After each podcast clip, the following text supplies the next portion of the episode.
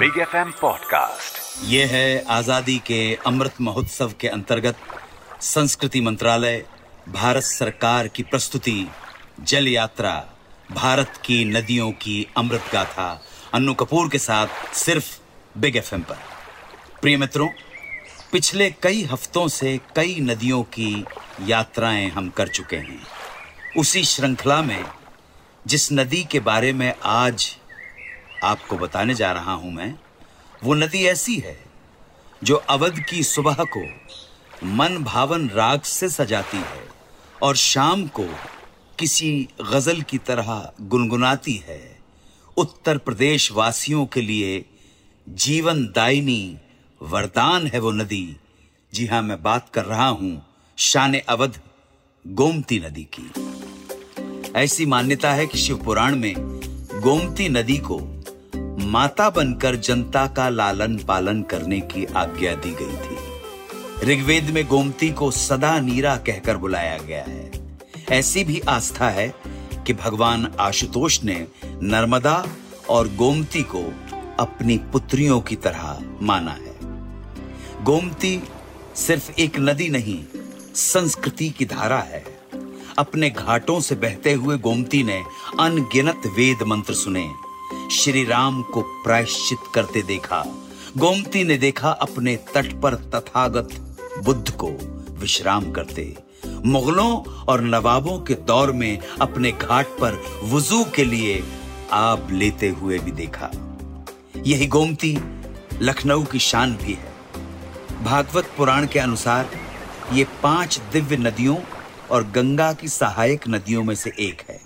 गंगा जमनी तहजीब की मिसाल पेश करती इस नदी के किनारों पर हिंदू धार्मिक स्थल के साथ पुरानी ऐतिहासिक इमारतें, जैसे कि छतर मंजिल, मोती महल इत्यादि भी मौजूद हैं।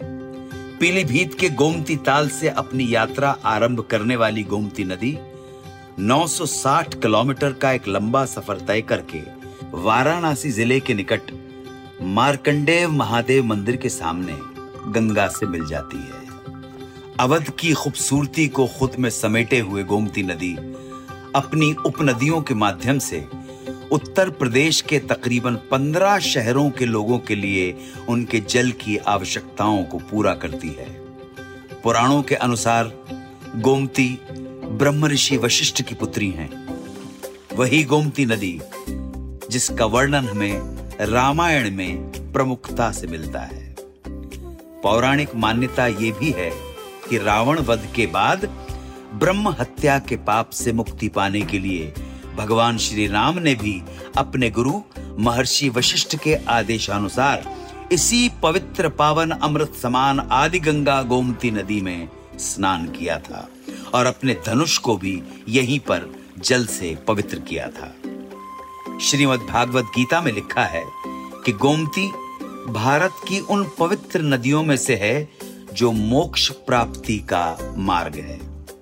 आज ये स्थान सुल्तानपुर ज़िले की लम्बुआ तहसील में स्थित है, एवं धोपाप नाम से सुविख्यात है। लोगों का मानना है कि जो भी व्यक्ति गंगा दशहरा के अवसर पर यहाँ स्नान करता है, उसके सभी पाप आदि गंगा गोमती नदी में धुल जाते हैं। पुराण में गोमती के महात्म का वर्णन करते हुए लिखा है ग्रहणे काशी मकरे प्रयाग, चैत्र नवमी अयोध्या, दशहरा धोपाप अर्थात साल भर में ग्रहण का स्नान काशी में, मकर संक्रांति स्नान प्रयाग में, चैत्र मास नवमी का स्नान अयोध्या में और ज्येष्ठ शुक्ल पक्ष दशहरा तिथि का स्नान गोमती में कर लिया जाए तो अन्य किसी जगह जाने की आवश्यकता ही नहीं है। ये कितना सुखद संयोग है कि हम अमृत काल में अमृत महोत्सव मनाते हुए भारत की अमृत समान नदियों को करीब से जान रहे हैं। ऐसी नदियाँ जिनको प्रभु श्री राम और श्री कृष्ण ने स्पर्श किया था। गोमती का वर्णन करते हुए ज़रूरी है कि उन नदियों पर भी बात हो जिसके संगम के बिना अस्तित्व मुमकिन नहीं है। गोमती नदी की सहायक नदियों में सई कटना, सरायन, छोहा और सुखेता आती हैं, जो गोमती नदी के जल में वृद्धि करती हैं। गोमती सरयू नदी की भी एक सहायक नदी है। यह नदी भारत के उत्तराखंड के बैजनाथ शहर के उत्तर पश्चिम में भटकोट के ऊँचे इलाकों से निकलती है। यह बागेश्वर में सरयू से मिलती है, जो फिर पंचेश्वर की ओर बढ़ती है, जहाँ ये काली नदी में मिल जाती है। एक कथा के अनुसार गोमती नदी के उद्गम स्थल के लिए कहा जाता है कि गोमती एक सिद्ध संत की आस्था का वरदान है। संत की समाधि आज भी यहाँ एक शिव मंदिर के निकट है, जहाँ नाग पंचमी का मेला लगता है। गोमती नदी की यात्रा उत्तर प्रदेश की यात्रा के समान है। आज आप और मैं साथ साथ निकले हैं लखनऊ की शान गोमती नदी की यात्रा पर। और हम गोमती की यात्रा के दौरान कई मनमोहक और सुंदर धार्मिक स्थलों से होकर गुजरने वाले हैं। इन्हीं धार्मिक स्थलों में से एक जगह है मार्कंडेय महादेव का मंदिर। यह गोमती के संगम पर बना हुआ है, जो लोगों की आस्था का विशेष स्थल है। गोमती जब बहती है तो रास्ते में कई छोटे बड़े पुल भी आते हैं, जिन्हें पार करती हुई नदी आगे बढ़ जाती है। गोमती नदी पर बना शाही पुल छह सौ चौवन फुट लंबा पत्थर का पुल है, जो जौनपुर में स्थित है।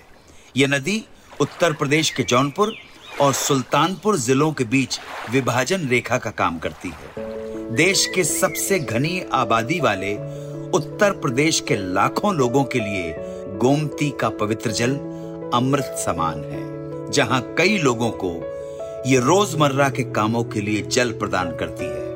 वहीं इसके आसपास लहराते हरे भरे खेत साक्ष्य हैं। गोमती नदी का आशीर्वाद है सदैव यहाँ के किसानों पर। गोमती की पवित्रता गंगा यमुना जैसी नदियों से जरा भी कम नहीं है। जितने भी धार्मिक कृत्य हैं, काम हैं, वो गोमती नदी के आसपास ही संपन्न होते हैं। गोमती नदी का दर्जा लखनऊ, जौनपुर, सुल्तानपुर और आसपास के जिलों और वहाँ के लोगों के लिए माता के समान है। अब विकास और आकर्षण की बात की जाए तो गोमती पर बने गोमती रिवर फ्रंट का नाम ध्यान में आता है। शहर के शोर शराबे से दूर गोमती नदी के किनारे आठ किलोमीटर तक फैले इस रिवर फ्रंट में हर उम्र के लोगों के लिए कुछ ना कुछ खास है। यहाँ औषधीय पेड़ और जड़ी बूटियाँ उगाई गई हैं, जिसे लोग तोड़कर ले जाते हैं और कई बीमारियों की दवाओं के रूप में इस्तेमाल करते हैं। सीनियर सिटीजन्स बुज़ुर्ग, जयीफ यहाँ स्वास्थ्य लाभ लेने के लिए सुबह और शाम टहलने आते हैं। यहाँ एक योग सेंटर का निर्माण भी किया गया है। युवाओं से लेकर सभी वर्ग के लोग यहाँ पर रोज अपने दोस्तों के साथ योग करते हैं। इंस्टाग्राम और दूसरे सोशल मीडिया के दौर में यहाँ पर कई युवाओं की टोली सेल्फी लेने रील्स बनाने और दोस्तों के साथ मौज मस्ती करते हुए भी मिल जाते हैं। कुल मिलाकर कहा जाए तो गोमती, पुरातन संस्कृति, धर्म, पर्यटन और आधुनिकता के सारे पक्षों का अपने में समावेश कर लेती है। ये जिन शहरों और गाँवों से गुजरती है, उसकी पहचान विशेष हो जाती है। वैसे भी नदियों की यही तो खासियत है। तो दोस्तों, गोमती नदी की यात्रा का यह अंतिम पड़ाव था। मुझे अब आज्ञा दीजिए। आप सुन रहे थे संस्कृति मंत्रालय भारत सरकार की प्रस्तुति। जल यात्रा भारत की नदियों की अमृत गाथा अन्नू कपूर के साथ सिर्फ़ बिग एफएम पर। चलता हूँ। मेरे नमन स्वीकार हूँ। जय हिंद। वंदे मातरम। Big F M podcast. Subscribe and follow Big FM. Also visit bigfmindia.com for more.